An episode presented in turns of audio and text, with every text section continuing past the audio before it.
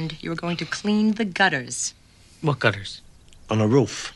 Where? On the edge. The things that collect the water. I don't know what you mean. Don't get smart with me. I don't know. The drain pipes for the rain?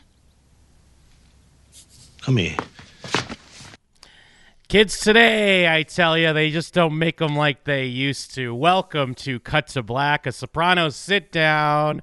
I am J- Jesus. I am Jim Scampoli, and I've seen Ah. every episode of The Sopranos. I'm Jacob Burrows, and I've seen, uh, you know, just uh, just really these 36, we're, whatever we're at right now. We're on uh, season 3, episode 9, The Telltale Telltale Mozzarella.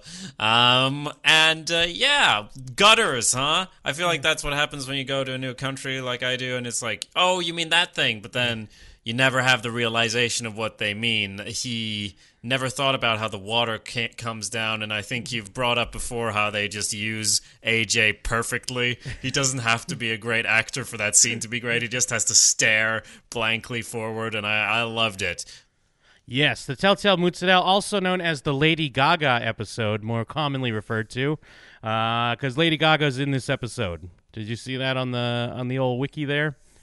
Is she the new love interest or what? No. I, I can't even tell. She's just one of the giggling girls while AJ and his friends are trashing the uh, the pool.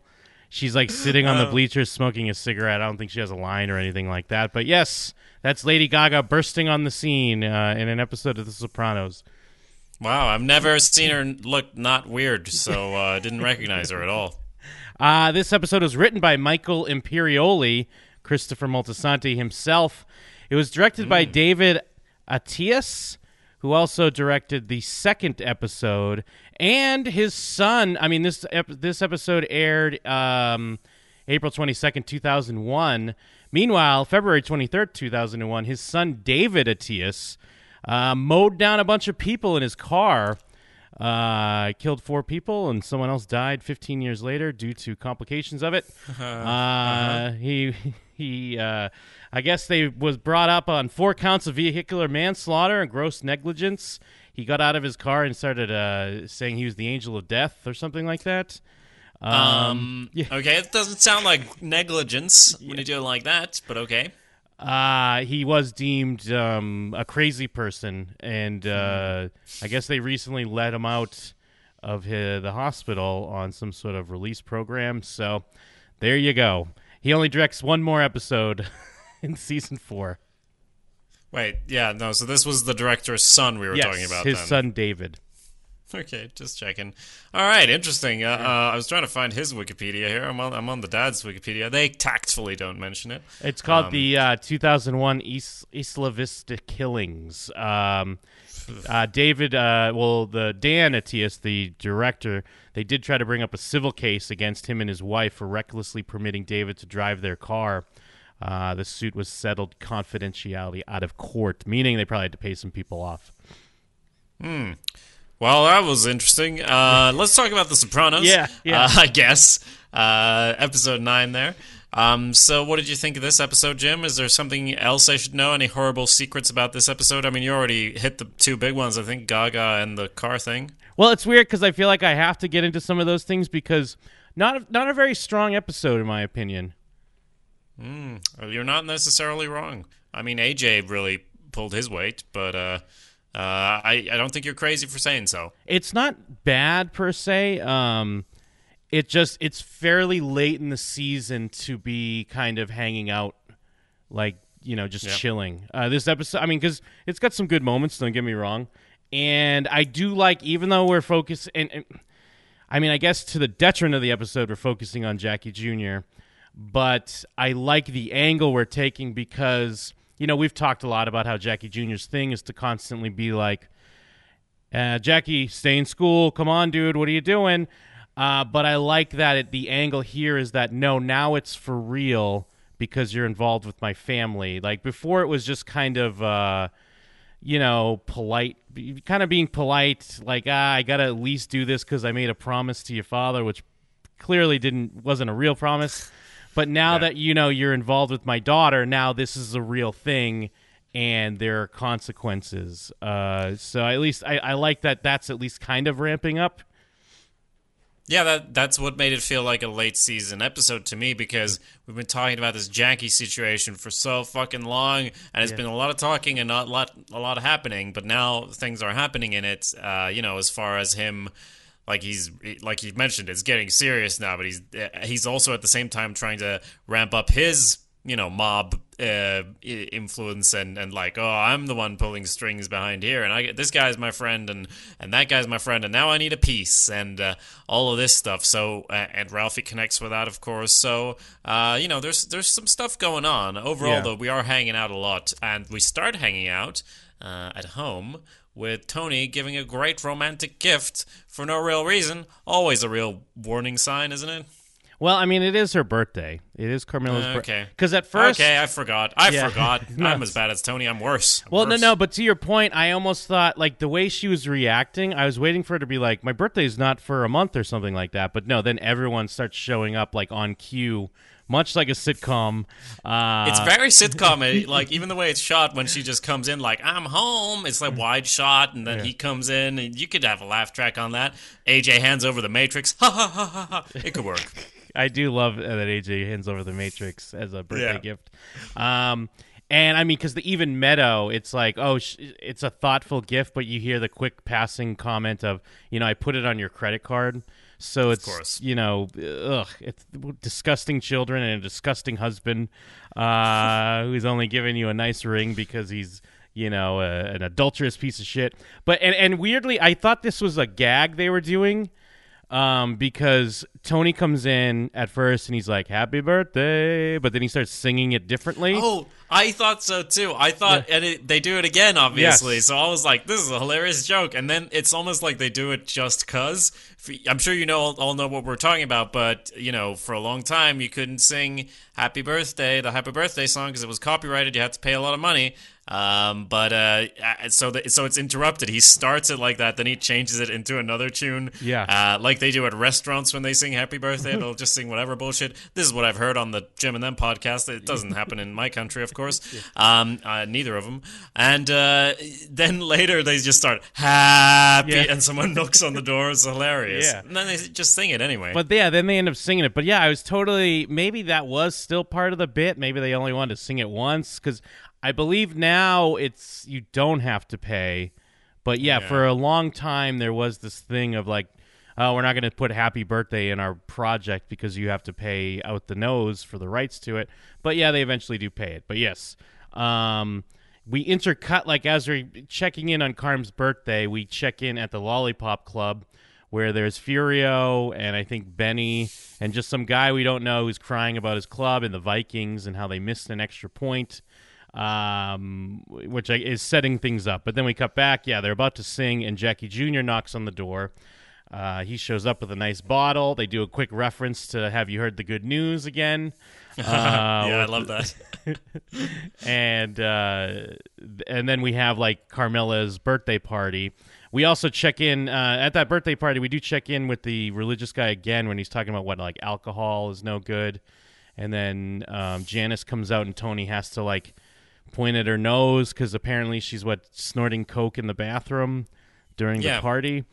Uh, because she comes out like, "Oh, but the Lord does this. Oh, mysterious ways," and then he just taps his nose, and she's like, "All right, yeah. So thanks, cheers, brother." It is. Um, it is a little like, you know, not that there was this big arc for Janice, but I mean, we started with Janice, uh, you know, with some fallout from last season. Uh, she was, you know, out of the state, and of course they bring her back because uh, Livia died, and then she has this moment, you know, well, well, she steals the leg and then gets beat up and has this moment of enlightening uh, where she becomes born again. But then from here, ev- ever since then, it's just played as laughs. It's just played as goofs. Like there's nothing really to it. So I mean, all right, thanks, thanks for giving us the goofs, I guess, Janice. Yeah, no, I was thinking the same thing. It's all comic relief from her, and not. I mean, not that she's the most. It's well, you know, she she's had her arcs. She she's just in the background right now, so that's why they're playing it for laughs. And I feel like the whole part of her being like born again is like a big joke because it's just there to annoy Tony, but annoy Tony in a way where she's not like actually interfering with mob business or anything like that, like she may have been doing previously. So she has been, you know, relegated to the rafters. She's away for now, and then we can get some laughs out of her. She's still around. She still gets a credit, uh, gets some money. Uh, so that's good. I mean, um, and- we go back. oh, well, I was just gonna say go uh, on that topic, uh, on the positive side of that, as I do like the character, and I, I guess I do, I appreciate that they're not trying to force her into the, yeah, like the mob life or the mafia storyline after she's, you know, embedded in it last season. So yeah, fair enough. They're keeping her around. I'll, I'll allow it. Yeah. So we go back to the lollipop where Chris is bringing Adriana in and shows her the place, says she's going to be the owner slash manager. And, you know, but, but we're the shadow mob that runs everything. It is really interesting because I couldn't help but think uh, in this scene and, you know, throughout about the difference between their relationship and Tony's relationship with Carmela, where Chris, like, she, she Carmela obviously always has known what Tony does, but there's been a separation of church and state in a way. And here it's more like, I don't know, because Adriana knows as well, and she thinks it's cool, and her family's in on it. But Carmela, she could have been that as well, but she's so clearly not. She wants to be something different. So it's, I don't know, it's just an interesting contrast. Yeah, yeah, you're right because yeah, I get it, it's definitely played different. Although in a weird way, it would be like you know Tony would bring Carm to a new house, I guess. But yeah, Yeah. but with with uh, Christopher, it's a little bit more direct. Even though he's clearly using her as like the front for this, you know, club that they're gonna do whatever they do with it. But yeah, but she is kind of more directly involved. Uh, but hey, I guess it's just another. It's just like you know, Tony gives Carmela a ring, Christopher gives her a club. Uh, there's some parallels there.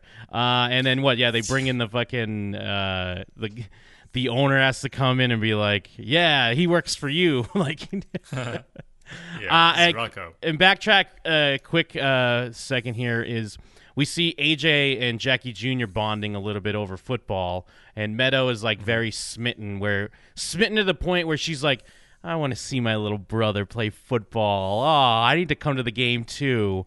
She's such a phony. Uh, but I mean, I, I guess as we see throughout this episode, Jackie Jr. I mean, if I could be blue for a moment, he must be given that good dick. If if I could say anything right now, because very, very blue of you, yeah.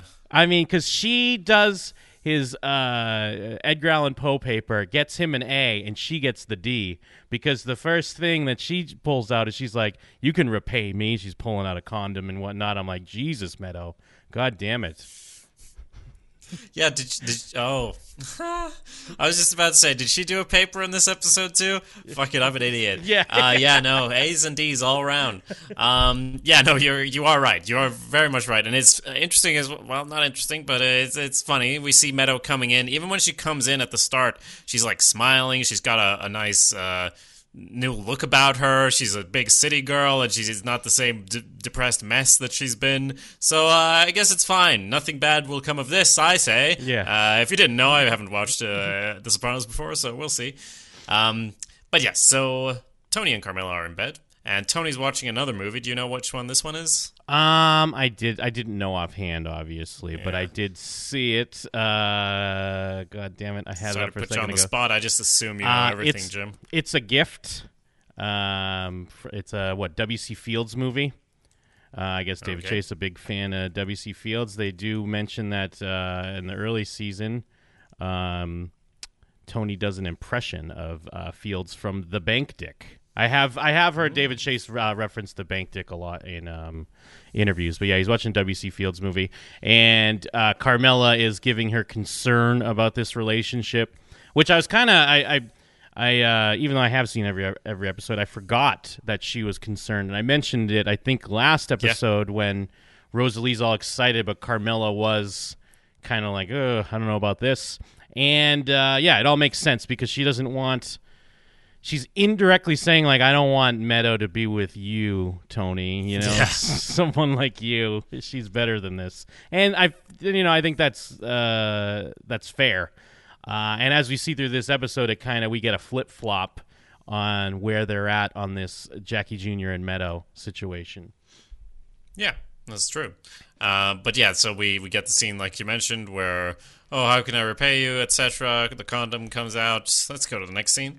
Um, it's in the in the gym. There's a uh, like so when I first saw this, I was like, AJ's on the swim team too. Like what an athlete! But no, they're just hanging out Well- at night.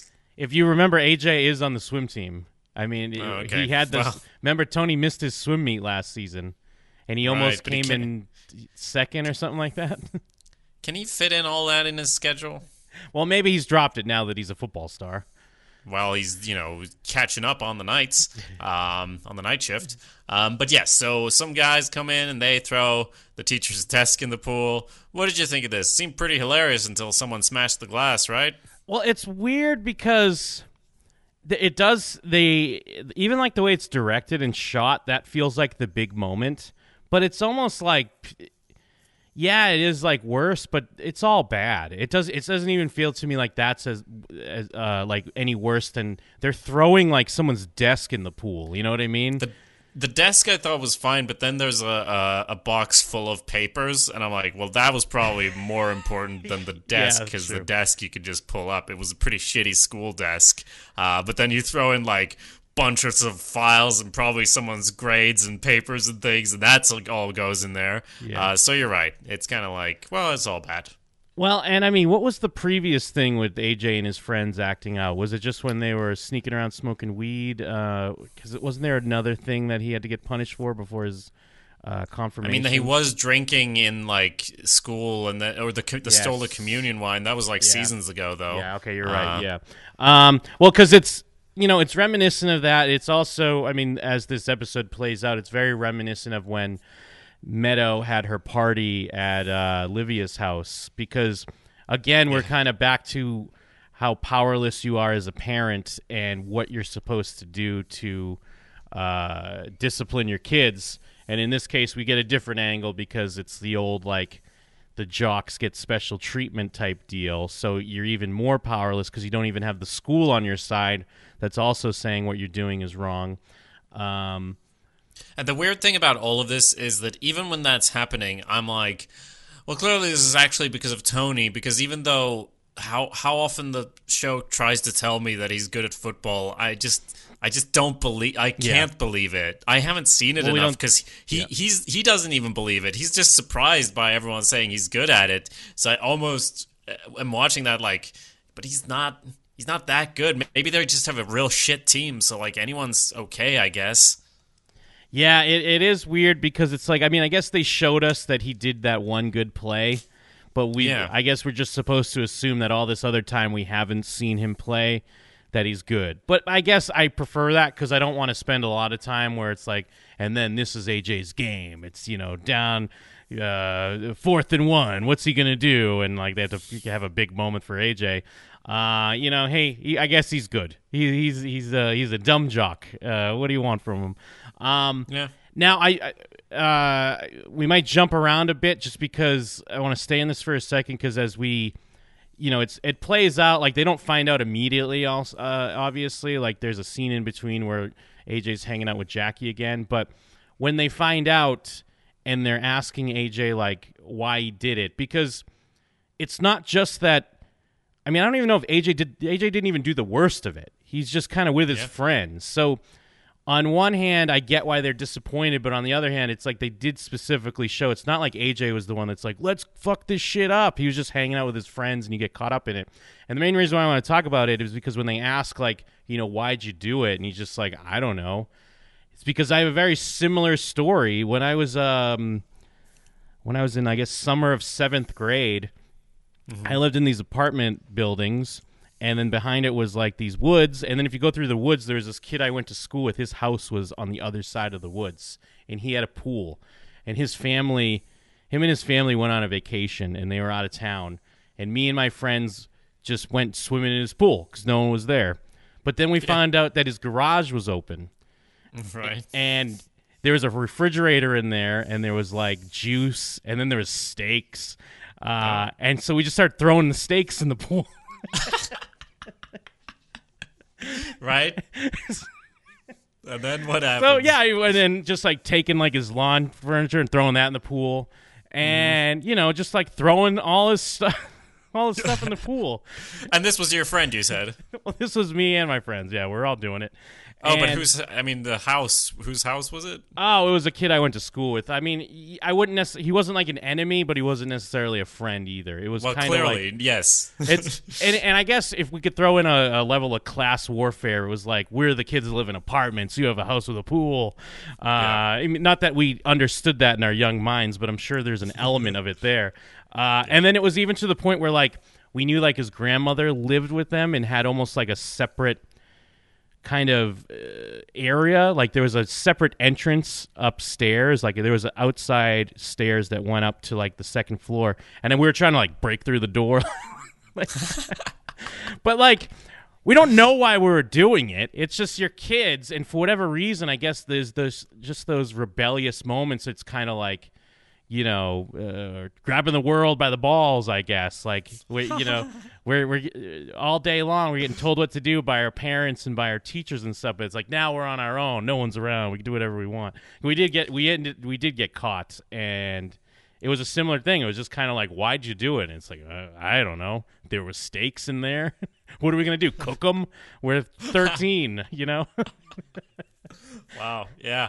Uh, I mean, yeah, we we all uh, do things without exactly knowing why. It's pack mentality and all that. Although Yes. I haven't done that specific thing. I mean, it sounds fun. I kind of wish I had done it when I was 13. It seems like I'd get in a lot of trouble if I did it now. Uh, but still, maybe I'd be better at not getting caught. So it could be, you know, either side. There's ups and downs. Uh, yeah, I'll have to go looking for a pool. That sounds pretty. I mean, even watching this, I'm I'm also kind of it, it, it feels unfair. Just because he has a standard pizza that, that he really likes, uh, he has to get fucked over from just that when all the other kids were doing the bad stuff and he was just, you know, helping. Yeah. Ugh.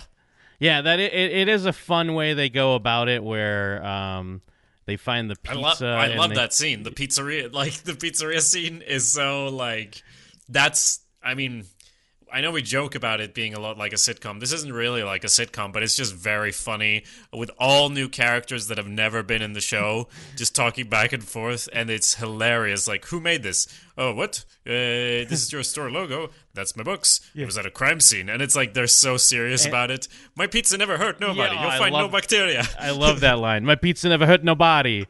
And it's like, tell me their names. I cracked their fucking skulls, or whatever he says. Uh, yeah, that that in that interaction is so great. Um, because the comedy, um, it doesn't come off as like.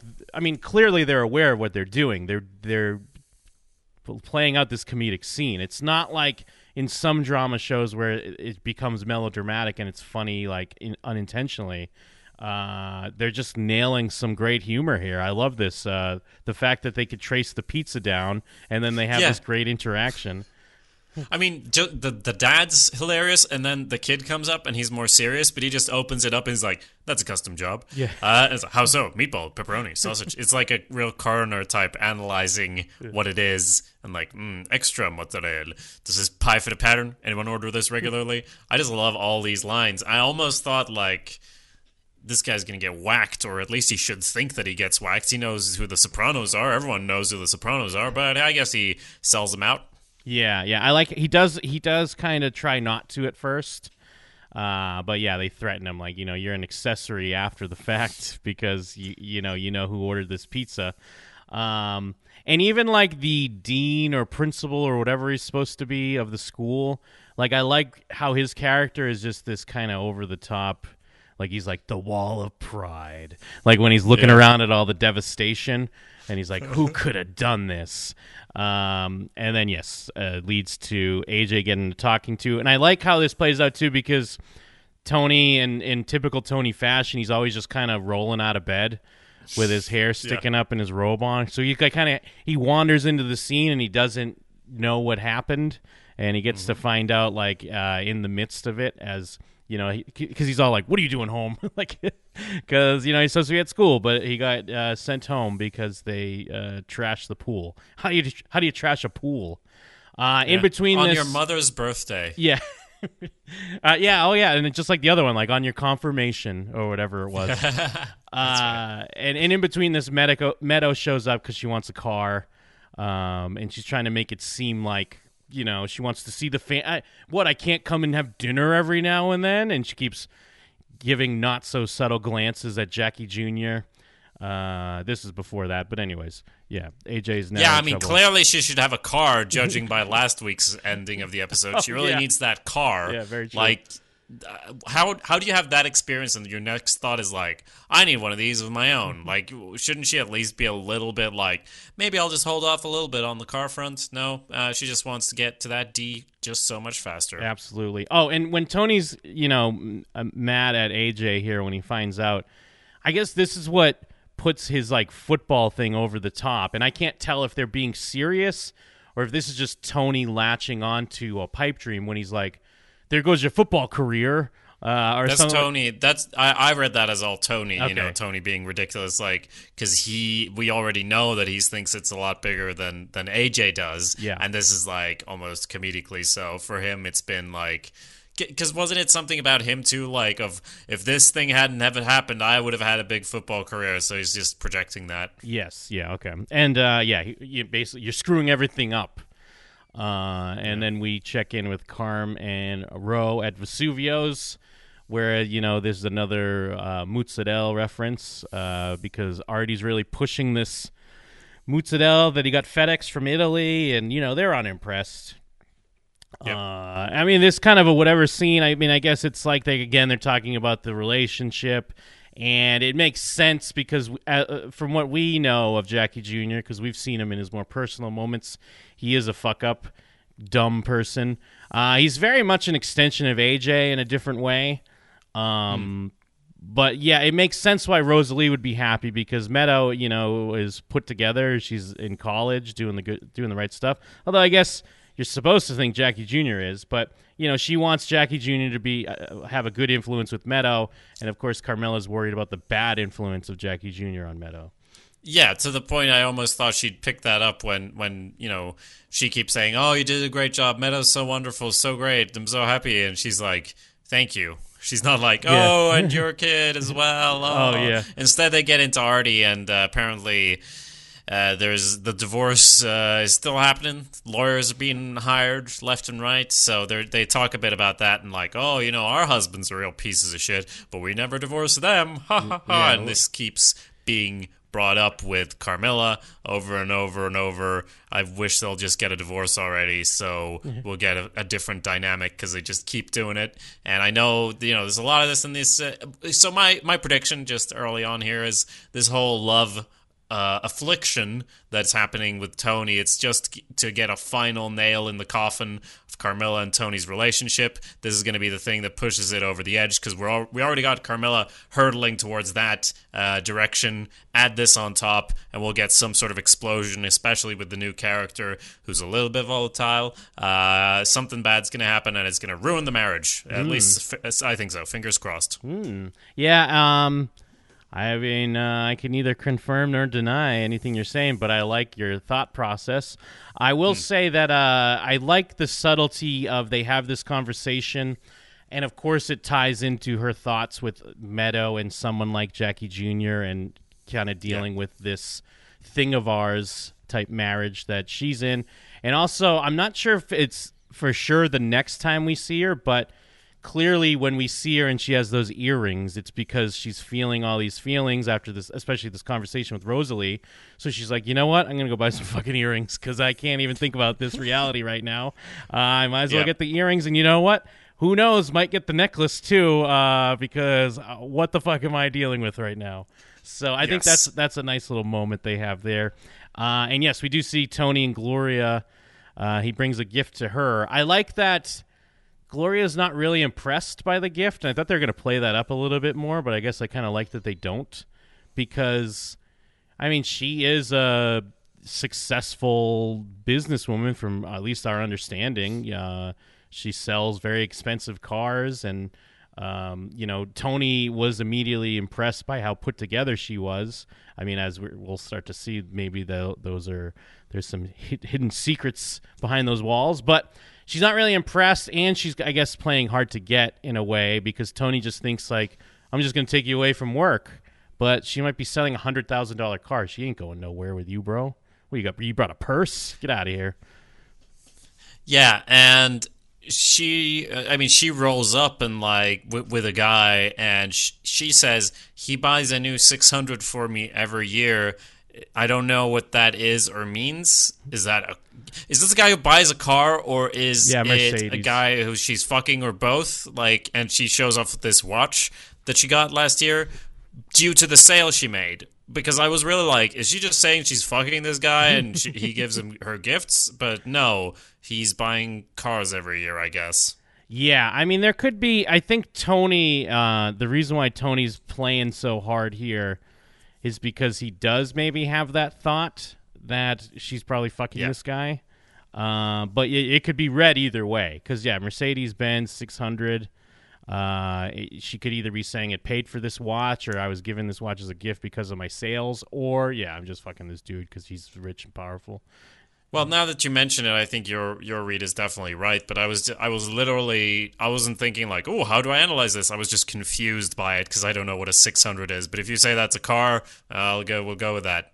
And then uh, we get into Paulie and Tony talking about snakes. I didn't bother to check this. I'm just going to assume that Paulie's correct and snakes fuck themselves and have. Now I did the opposite. I didn't check it either, but I just assumed he was not correct. uh, let's see. Do snakes need uh, uh, mates to lay an egg? Female snakes usually reproduce by breeding with one or more males who fertilize their eggs. Uh, female Right. will then typically lay her eggs within weeks, or sisters are doing it for themselves. While traditionally female snakes need to mate with a male snake to produce fertilized eggs, some, like the flower pot snake, produce young by a process called parthenogenesis, also known as asexual reproduction. So yes, Well- some snakes do fuck themselves, like as Paulie so eloquently put it. well, your googling is uh, superior to mine in every way because I put in snake sex and don't do that. don't do that, everybody. Okay, just closing that tab out. Let's not linger on this any longer. Uh, okay. So Jackie Jr. comes in, and like you mentioned, Tony gives him the talking to of like, no, but for real, this time it's for realsies. Uh, you're not allowed to fuck up. And of course, we know he's not in school anymore. And like, I feel like every character kind of knows that because he's never been at school and just, I, I guess he does lie here and say, well, no, wait, he says he got an A. Is he in school? I, I don't even know anymore. Well, that's what I was going to ask too. Yeah, because the only thing that's weird is why would he have her do a paper for him? Unless is he even lying to her? And No, to the I- But did he go? There was some scene about this. Did he like start at a different school, like a men's fashion school or something? well, he said he wanted to. I don't know if he necessarily did. But But yeah, he's the- not I- doing the. He's clearly not doing the biochemistry thing, right? Well, yeah, maybe he's just not doing med school, but uh, because I, I was a little thrown off by this as well because she did a paper for him, but all I'm thinking is like I thought he dropped out of school, unless it's just some other dumb Jackie Jr. side gig where he's like selling papers to people. On, it seems like something he would do. He'd be on campus like, "Let me get you hooked up with an Edgar Allan Poe paper." It's like, but what? This is biology. Yeah. What? What do you? What, you I gotta spell it out for you. You figure it out. You know, classic Jackie Jr. Um, so yeah, I'm a little confused on that as well. Uh, I mean, I guess we can assume he is taking maybe general classes, but he's not doing med med school. I don't know. But it's just the way they do this scene where when when Tony's like, "How many days off do they give you at Rutgers?" and he's like, "Oh, I got class three days a week." And it's it's like he's lying. Like I can tell he's lying in his acting, but I also believe that he's doing some sort of school thing. And I, I think there was something where they kind of explained that much, but much like a 600, I was just like, huh, okay, school, I guess. Very much confused by everything, but uh, it's clear that he's lying either way, and he's Yeah. not on the straight and narrow. We know that much. Yeah, absolutely. Um, so yeah, 'cause- it- although I will say I was impressed that he like actually could say some things about Edgar Allan Poe, like great writer, what a fucking nut job, and he actually knew. I guess maybe he read it before he handed it in. So good well, the- job. I was also I didn't double check this, but I just assumed what he was saying was wrong. But Oh. I mean, is it is it right? I, I'm not sure. well, I don't know, probably wrong now, now that you mention it. Like, what did he say? Didn't he say he married his cousin? Um, yeah, he did say that, Uh, but you, you and I don't know. So like, how are we gonna check? I'm not googling anything more this episode, so Okay, no, no. Uh, I mean, it's right. He he he married his uh, Virginia Eliza Clemm. He married. It was because it was okay to marry your underage first cousin, and then Edgar Allan Poe did exactly that. So yeah, she was only 13 when he married her. So why are we why do we celebrate this guy? Me too, Well- motherfucker. Uh, well, the, the title, of course, The Telltale Moozadell, uh, is also a play on his short story, The Telltale Heart. Mm-hmm. And, uh, of course, uh, our hearts go out to Telltale Games, who recently shut down. That This is a time capsule of a show as we're going through here. Telltale Games. Oh, even an, another Clementine, important in all of our histories. Oh, wow. And that's all gone now. the layers of this show, my goodness. Why are you Yeah, not so submitting five star reviews?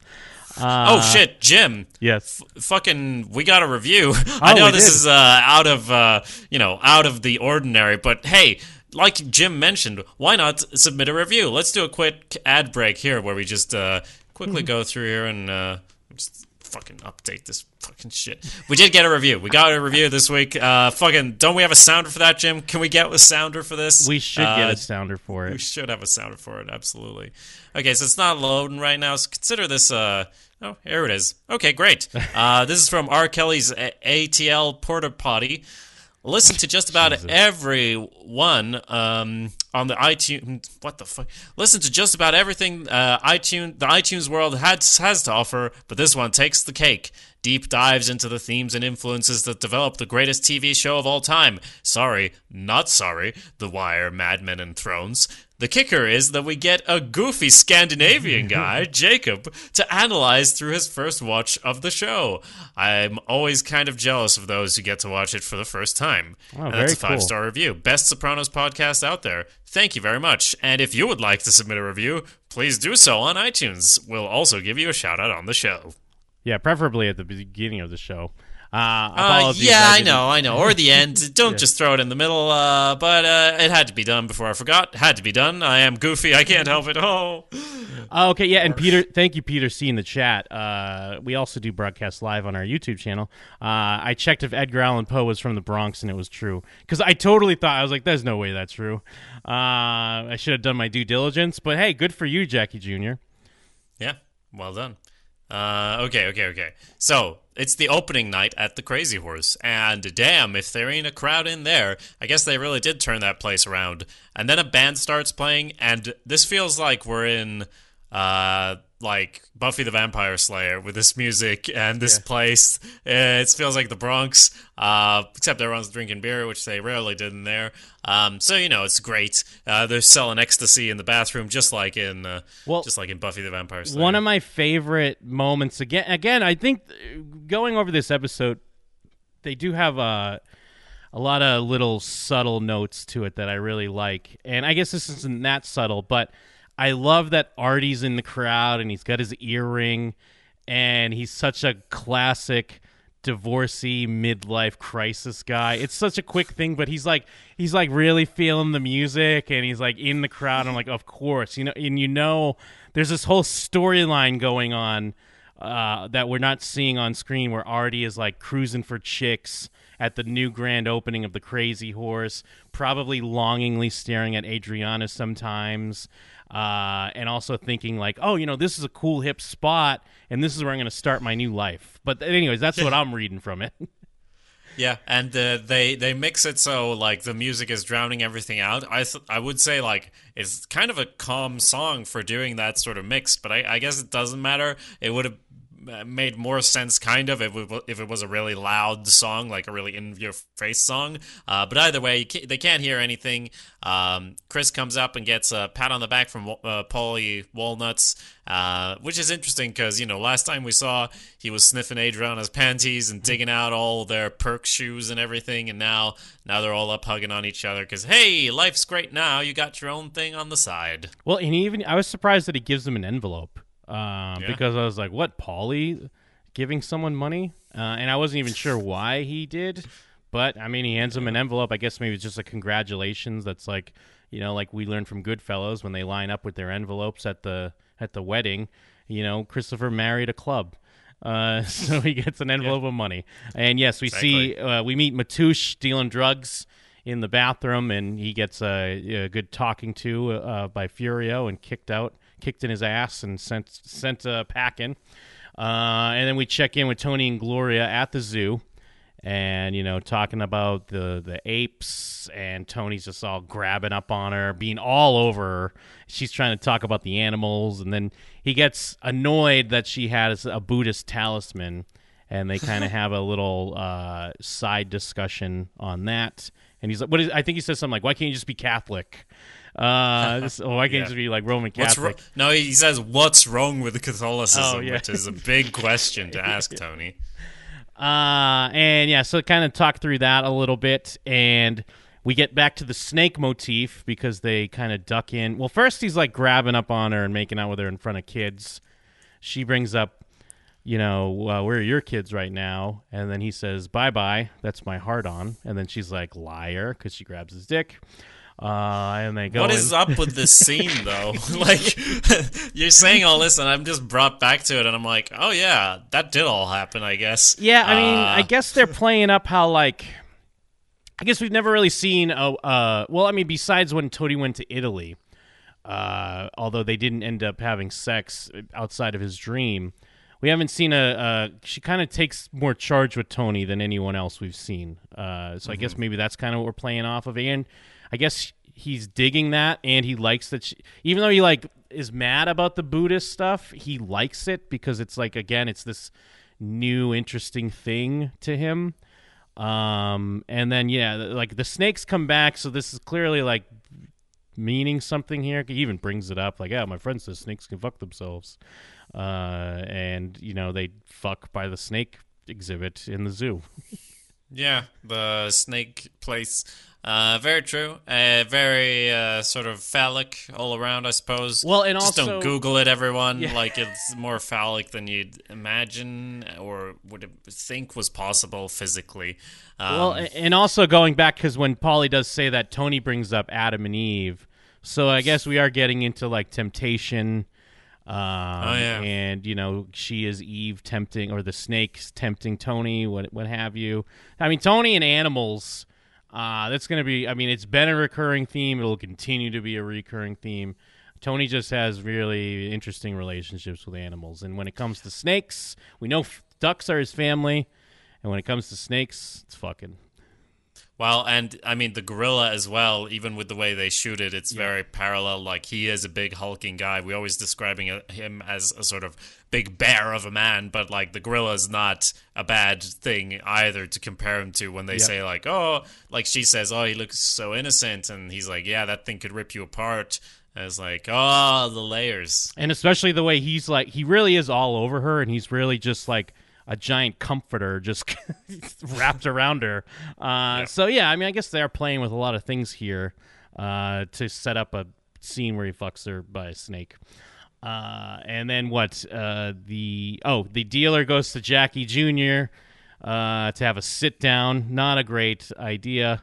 Uh, someone with no power. And I mean, he is playing. Jackie is playing up the part. I think they do mention it on the wiki that like he's doing kind of the Godfather, like Brando, like the way he's sitting and he's got his finger to his temple and he's like really thinking about it. Uh, and he's like, you know, I'll have a sit down. Uh, let me help you out, and you know, we'll we'll see how that plays out. Well, yeah, and he even has the guy behind him, like, because he has to have a guy behind him. And we, the guy he was playing pool with, uh, Gigi, whatever his name was, I don't recall. Uh, Gigi's Um, the one that died on the toilet, but yeah, I forget that guy's name too. right? So we're great at this podcasting business, clearly. Um, but yeah, he's there like, oh, we're done here and all that, and it like gives the impression that it's uh like he has someone with status, and it seems like it. That's why it's a great reversal as well. With later when he's in the hospital, it's like I don't think they like you, but it's like clear that he didn't do shit for him. Um, so then we're in school and we get the scene with the principal. We already mentioned it. How Tony kind of uh, well, and Carmela especially is like, wait, I but we said this was going to happen, and they're like, we believe it's against his best interest to sever his relationship with the squad, and etc. etc. So getting out of there, Carmela's upset that oh, you just rolled over and did whatever, and she's actually upset about something else here, uh, presumably because he did actually ask, like, wait, what? Are we not doing the detention even? Yeah, I mean, I don't know if it's still this whole thing with, uh, you know, looking at Meadow's potential with Jackie Jr. reflecting on the choices she made and how she's here with Tony. And even though she loves to get, uh, I mean, she loves her big house and the money and the rings she gets, there's still the reality of uh, it's clearly not a healthy relationship.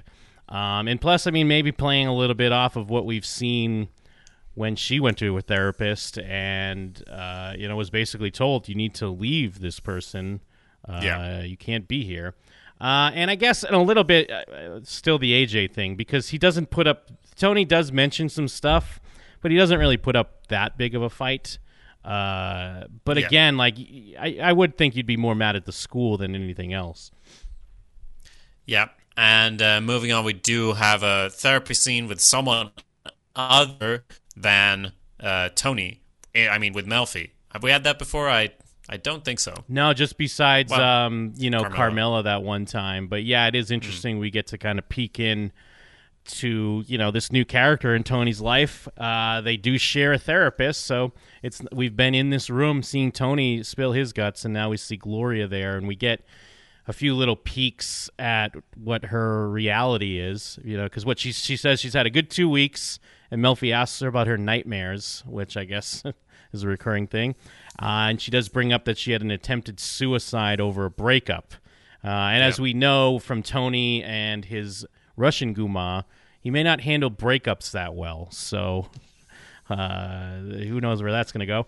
And she's Yeah. what uh, Gloria gets very mad because Melfi, you know, Melfi's a detective in her own right. She knows something's going on, and she heard a male's voice. I do like that it makes sense because Melfi's like, well, no, you've had, uh, you know, crisis and trauma in your life because of relationships. So if you're lying to me about your appointment and you're secretly with a guy, it's completely rational that I'd ask, you know, what's going on.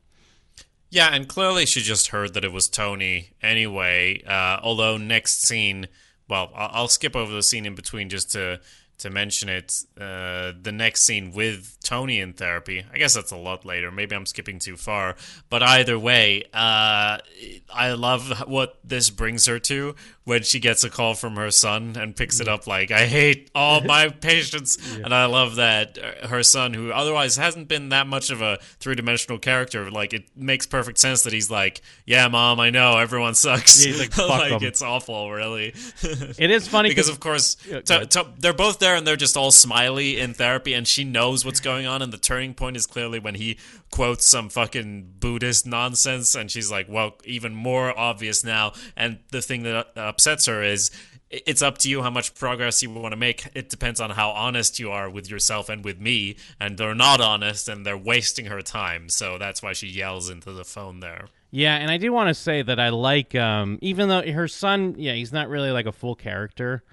Uh, I like that actor, and I like how they use him uh, because I really like this scene and the payoff, and and I also like that. Yeah, I do think that Melfi um, was like, was that Tony? But it took, you know, it took a little bit for her to be like, okay, no, it was definitely Tony, because it, it just made more sense that she wouldn't immediately be like, oh my god tony's in the background of this call you liar uh, but it pla as it plays out and she you know the way gloria's talking and then the way tony's talking because tony's kind of doing the same thing. He's just kind of whining about aj's situation but then he's you know talking about how good things are. And yeah starts talking about like a buddhist point of view because what she's like that sounds very eastern. He's like well yeah i'm from new jersey. Uh, and she's like well no that's not what i mean. Nice little joke. Uh, but yes then she gets the call and immediately is like i fucking hate them all. And he's like yeah fuck them quit. Gives a shit yes. Uh, so in between those two scenes, we do get a scene at the Bing where uh, Silvio's laying it out for Chris, who's a new, as a new, uh, you know, entertainment connoisseur or uh, bar owner. Like, oh, it's not the easy life and all that. I suspect he might be right. I suspect we'll get some of that going on because it's not going to be like opening night glitz and glamour forever. It's going to come with some issues. It's going to be a bit of a money sink. Maybe you're going to have to set fire to it for the insurance eventually, and maybe Adriana won't like that. Um, but either way, Silvio has to head off. Jackie Jr. comes in, tries to do his smooth talking and all, and Christopher's not having it. And I had to think like, why aren't, aren't they friendly anymore? Uh, because they did do that robbery together, but I guess after that. He was told very strictly by Tony, leave him the fuck out of everything. So I guess that's why he's being a dick. They don't really dislike each other or didn't previously. I mean, well, yeah, they did, but then they ended up working together. So I don't well, know. I think it's also uh, for Christopher like a status thing as well. You know, kind of like uh, one Yeah. of his other interactions with Jackie Jr. was when Jackie Jr. disrespected the pizza place. And then Chris was Yeah. like, you know, I don't want to be an asshole, but I can't be seen around here anymore. I think it's also an extension of that where it's like, before it was more he was desperate. That's why he hooked up with Jackie Jr. to go on that sting because he needed money to give Paulie. But not that we've directly seen it. Well, I mean, I guess we're kind of directly seeing it now that he has a club. Things are starting to fall into place. He's starting to get the hang of it a little bit. So he's not just gonna have a sit down with this piece of shit. Uh, plus, yeah, on top of it, Tony said, you know, we we we don't want to be dealing with Jackie Jr. to keep him out of this shit, and because he's just kind of playing it cool. Like I don't. I don't feel like a chat is this thing like he brings it up. Like I like how it's like, well, you know, we don't have time for a sit down. We got time for a chat, and it's like, all right, what's the difference? I think he's just being a dick. Uh, but either way, I love that Jackie's finally getting a little bit hip to the game because he sees Tony and he's like, "Oh my god, I better get the fuck out of here because uh, Tony's gonna freak if he sees me here." Yeah, because it's a strip club, even even as bad, almost as bad as being uh, seen at a casino. But yeah, of course he goes to the guy and he's like, "I got it all sorted. It's fine." I can't relate to this uh, at least because I will always like just fake it till you make it. And he basically tells this guy to fake it, and then eventually it'll be fine. He does say like, "Oh, as long as it's outside." Guess that makes sense in his mind. Um, but of course it doesn't work out. He tries to wet his beak a little too. He says, "Oh, my beak's parched. Please uh, let me wet my beak there." What, and even eat. here, it's like the guy says, "Like, sure, I'll take care of you." Like the power dynamic is already shifting. Of like, "Oh, you said you would fix this, but you haven't actually fixed this." Uh, but then obviously it gets even worse. Um, and it's The next um, scene- Well, oh, I was sorry, gonna go say it's just kind of a. It's it's almost a take off what we saw that uh, Johnny Sack was doing last week, um, where but so, but obviously Johnny Sack's much smarter and more experienced in this stuff when he was handling Ralphie and Tony, where he's like, yeah, you know, Ralphie, you know, yeah, yeah, Ralphie, Tony wants to sit down, even though he doesn't. But Jackie's just dumb, and he thinks he can do the same thing. Uh, and he, yeah, his brilliant idea is tell him it's okay as long as he's outside the club, because you know Furio will never figure out that he's dealing outside of the club, um, and it uh, ends in tragedy.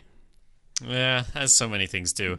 The, but something that ends in comedy is the next scene where we have Carmela and Tony uh, lecturing AJ. We get the scene from the beginning about the gutters. They're on the edge. They collect the water. What? They're the gutters, okay? You have to clear them out. Now, I will say, even though I know what the gutters are, I've never uh, had to have them cleared out. I don't know, because, uh, I don't know, you just have trees really close to them. That'll fuck them up, maybe. I don't know. Yeah, I mean, where I live now, I live in a house here, but it, it's in the desert. So we don't have, I mean, we have rain now and then, but we don't have like seasons where the leaves are falling and all that. And back east, I always lived in apartments, so someone else would clean the gutters of those buildings. But it makes sense in a house where there's fall and there's rainstorms a lot. You get the leaves falling, you got dirt and whatnot blowing around. Sometimes the gutters get clogged. Someone's going to go in and clean them. But AJ's so privileged, she doesn't even know what they are. Yeah, well, I will say, the last house I stayed in, uh, it was not so much an issue with the gutters. We were more, maybe the, there, there was an issue. We were just more concerned about the rain coming in through the actual roof. So that was like that probably that was a bit higher on the list of priorities. So we never really bothered about the gutters. Um, I also, I mean, uh, this is the very end of the episode, but the last scene there, there's leaves coming down as he's clearing the gutters. I fully expected the final shot for him just to fall down, right? Yeah. yeah, I think we're all waiting for it. We're all waiting for it. That would be the full transition from Sopranos, the drama, the dramedy, I guess you could say, to Sopranos, the sitcom. Yeah, absolutely. Uh, so next scene, um, Jackie goes to see the guy who's in hospital, and uh, he's all fucked up. He's speaking to like his teeth are all nailed together or wh- whatever they do for that. And you think this is funny? And Jackie does think it is funny, but he's like, "Oh man, sorry about that, man. Um, you must have disrespected them. What can I say?" Yes, yeah, and I mean, we had a quick scene where he is dealing outside, kind of uh, according to what Jackie had told him, but Furio and his goons show up. Uh, and they need to teach him a lesson. And yeah, his jaw's wired, and he says something like "they don't give fuck" or something like that. Yeah. Uh, about he's like, "Did you say my name? Did you say did you say that I talked to Christopher?" And they throw in a nice little goof where he's like, "Can you pass me the, you know, uh, the bedpan? I need to pee." And Jackie Jr. can't even do that. He can't even give him the bedpan. You know, hey, maybe a nurse will give you a cheap thrill. Uh, and it's weird because I'm trying to figure out what kind of. I guess he has somewhat self awareness because I assume that's why he's asking for a gun because maybe he's like, uh oh, am I in danger if this guy is saying my name? Um, or it's just another boneheaded Jackie Jr. decision because clearly him having a gun, if he's if he's just using it for protection, maybe, but you know this guy is a comedy of errors, so I assume it won't end well for him. Well, I I thought maybe it was like, all right, I got to deal with this issue on my own, but like he doesn't care that much either. So I can't say. I think it's just that he feels impotent from the whole exchange of like he tr- he thought I have this clout, I can get this done, and he can't t- get anything done. So at least if he has a gun, he'll feel a bit more powerful, uh, like most people do if they get a big gun. Um, so or a small gun, a 38, it'll do the tr- get the job done. Um, but the most important thing about this upcoming scene here is, of course, the pasta.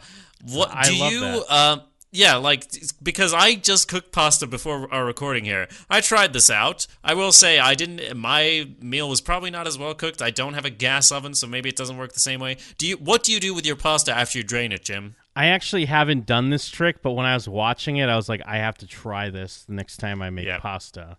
Uh, I really like Ralphie yeah. in this scene. Yeah. Um, it's a quick Ralphie scene. We haven't seen a lot of Ralphie, but I mean, we've seen a lot of uh, in this episode. I mean, but we've seen a lot of him in the previous ones. So I like it's kind of a weird, touching scene for Ralphie because you know he's being a nice guy. He's being a family man. He's making dinner. He's giving tips. He's giving away guns. He's you know d- doing what he thinks is is right. And I feel like if we do this uh, pasta technique properly, we'll be doing it for the rest of our days and teaching our children who teach their children.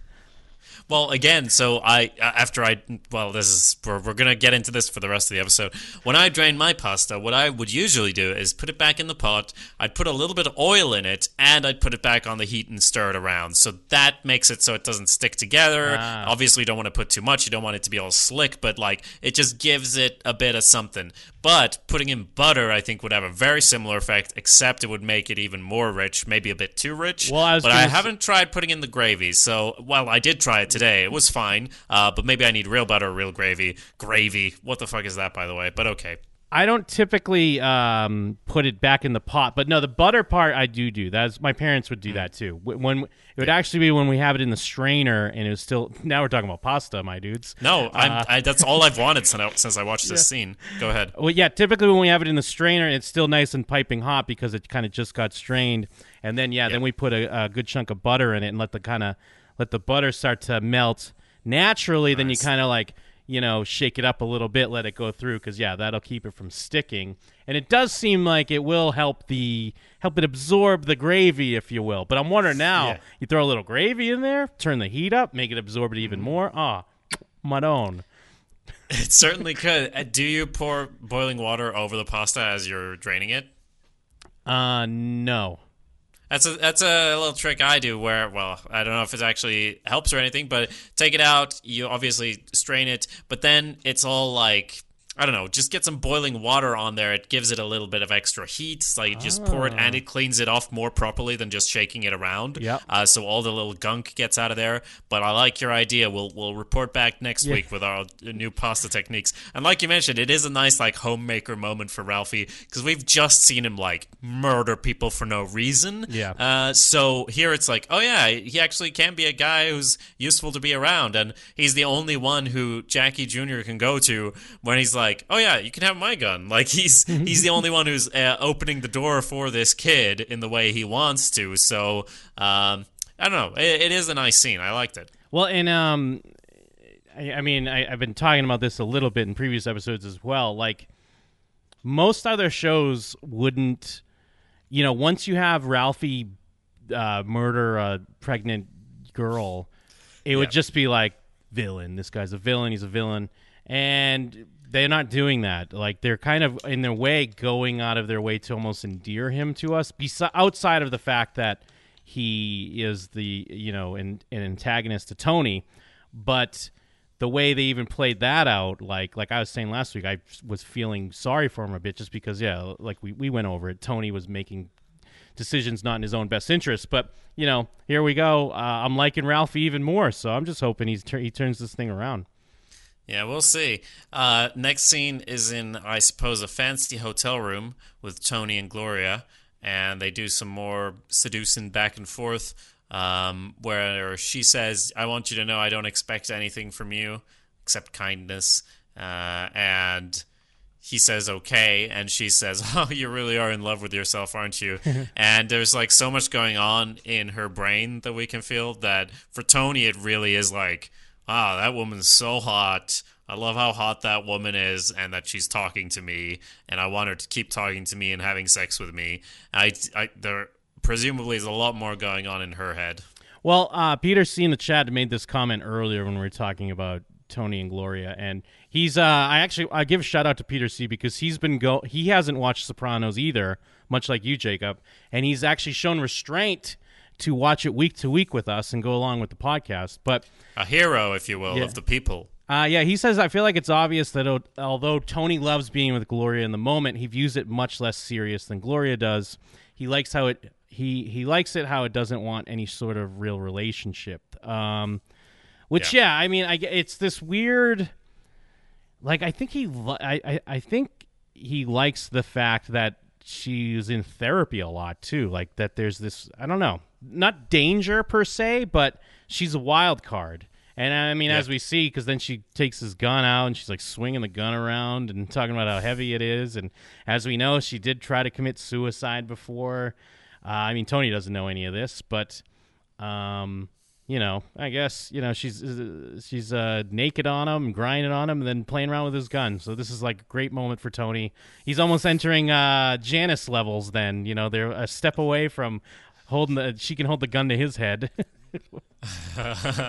yeah, and I mean, next scene is the one we already mentioned where he's in therapy, and it's very noticeable how happy he is. Another extra slap in the face that we didn't even mention is how he's like, "Here, have a little extra on top, like just because Oh, uh, because of the good results this week." And it's such a fucking fuck you because. It, it's so selfish and so weird that like he's feeling better in the moment and he pays for it but she knows he's having sex with her other patient and it might end up actually endangering her or making things fucked up and it's like i'm not here to make you feel good i mean in a way i suppose she is but like i'm i'm not some prostitute that you can give a tip when i do a Well- better job for one week it's even one better. She's a pimp. Like he's tipping the Yeah. pimp that hooked him up with the great prostitute. Like it's Mm-hmm. like that's kind of the level. But then it gets to the point where, you know, her son needs some expensive books. Well, all right, I got this pimp money. I mean, what are we gonna do? Not spend Yeah. the pimp money? Well, that would be silly. Then it would just be sitting there reminding you that you had to be a pimp. And he did ask last week. He did ask about like, oh, tell me more about this uh, Gloria girl. And then like next week, uh, well, she she's clever. She puts it together. Hence the conversation with her son. She hates everyone. Yes, yeah. And then then we go back to the the, the casino. Uh, Tony shows up and he sees Jackie Jr.'s there, and uh, finally a little bit more uh, of an elevated contact with Jackie Jr. Because yeah, he like kind of throws him against the wall, right? And he's like, you know, what did I just tell you? And of what he, uh, Jackie Jr. always tries to come up with his old like, I was at a bachelor party, I was dragged over here, like. Uh, he always has these excuses, but no, Tony's not not uh, not hearing it anymore. Mm-hmm. Exactly. Um, so next scene is the final one. Um, Okay, so that's where- when she gets the earrings. All right, I'm sorry. So it's at the end, but you know, it's clearly because of how she's feeling about their relationship uh, that she gets the earrings. But now we've seen this is where we see the flip. Now Tony's second guessing this uh, Jackie Jr. Meadow thing, but Carm's maybe a little bit more on board. Yeah, that's about the end of it. We see the leaves falling and all that, but uh, but yeah, uh, like to I, I think Peter in the chat said also another episode that didn't really hit into the central narrative uh, this season continues to be a bit all over the place. Yeah. and uh, I, I feel like that as well. And I think when we're watching a show that's coming out live for the first time, almost every season feels like that, unless it's an amazing show like The Marvelous Mrs. Maisel. Um, if you if you're watching a show and uh, in the middle of the season, it's like, oh, I don't really know what they're doing, but I guess it might figure they might figure it out. In this case, you're watching it after the fact. Maybe you have more insight into this, but I, I feel like some of the things are like, well, this is going to build up, eh, or it is building up. You can't really tell, but it is, and there's something's going to pay off. But at the same time, the pace here is a bit strange, and I don't know. I I I, I don't want to be too critical, but I don't think season three is my favorite season so far, uh, comparing it with the other two. In fact, it's probably at the bottom for me. Uh, obviously, we haven't finished it, and I don't think it's bad, but it's just there was a lot more consistency in, in previous seasons. Well, I think, yeah, I think all those criticisms are fair. I, I do feel like they haven't nailed it yet, but as this show goes on, they get more and more um, uh, focused, focused, and uh, I guess focus. They just get more and more focused on theme uh, over than plot, and I feel like that's what Yeah. they're they're doing here, uh, and it's a little bit clunky uh, as they're trying to do it because we're used to a little bit more of a formula as far as you know Tony's uh, antagonists and how they build and how that pays off. And they're doing that a little bit here, but yeah, they're jumping around a bit because it's like we have this Jackie Jr. thing, which hasn't advanced a ton uh, Yeah. until now, I guess, here in episode nine. But again, it's something that's been like weaved throughout uh, all the previous eight episodes. Um, and then, of course, Ralphie, where it's been kind of like a hot and cold thing, uh, where it's it seemed like kind of such an urgent, most important thing, and then it would take like the back seat for a little bit, and then kind of come back. Uh, so yeah, it's interesting. Uh, it's interesting what they're doing. I don't.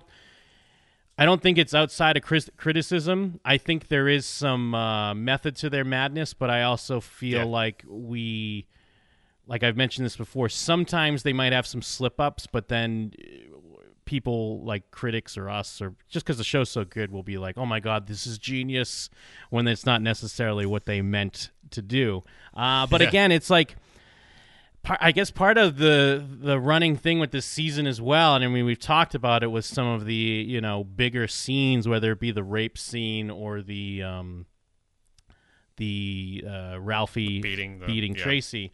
Is they're trying the, the the showrunners and I mean David Chase and the writers are trying to show us that like they're not in it for this mob game like we are. Yeah. and uh, they want us to feel bad about it and it's not not necessarily working. Uh, and I mean, even in this like what is the what is like the mob stuff we've seen in this episode? I mean i guess we see it in a goofy way through the jackie jr lens outside Yeah, of like the club, I guess. yeah yeah i was gonna say outside of like christopher and the club but um i don't know. Yeah it, it's definitely uh something to look at and try to figure out like where they're uh, where they're going here and how much of it is a result of uh tony not having livia soprano in his life and having that i guess push from that character. Because even though she wasn't directly involved with tony by design of the plot in season two it, they were clearly trying to lead towards something here and they weren't able to f- quite pay it off the way they wanted to Yeah. Um, I, I I keep coming back to that, like the start of the season, how it was propelled into some weird direction, and there have been great episodes, like uh, a couple of my favorite episodes of the show, even. So I, it's not that I dislike the season; it's just that I it hasn't felt as mm, consistently like heading in the same direction. But I, that's interesting what you say about theme. It could be that this is in the transition, you know, when they're still like hinging it a bit on the plot, a bit on the theme, and uh, I look forward to seeing how they wrap up the season, which is coming up very fast. Now, your opinion could be communicated to us in two ways, dear listener. You could either send us an email to showswhatyouKnowShow at gmail.com with your thoughts on this episode or an upcoming episode. I tend to stay out of those emails until we reach the episode, but feel free to throw in some spoilers as long as it's not in the fucking subject line. Yeah, Um, and um, beyond that, I'll, um, I'll well, redact it. you- Sorry, I didn't mean to cut you off. I just wanted to, on to what you're saying. I'll redact any information if need be and let Jacob see it Mm. through my filter. Much appreciated. Uh, that's shows what you know show at gmail.com. As previously mentioned, uh, in an untimely fashion, you can also leave a review on iTunes, uh, preferably a five star one. That's just by searching Cut to Black. Please do uh, type it out for us if you don't mind. We'll read it out, give you a little shout out, and we do appreciate every single one of those. So a review on iTunes wouldn't be amiss. Is there anything else, Jim? Well, I mean, if you're listening live or if you want to check out some of our other shows, uh, we will be recording right after this uh, an episode on American Vandal Season 2. Uh, So if you want to hear more of our television breakdowns, you can get on showswhatyouknow.com or you can stick around on our YouTube where we'll be breaking down a great show on Netflix if you're unfamiliar. Um, so yeah, stick around for that. Plus, there's one other thing. Oh, what's that? Cut to black.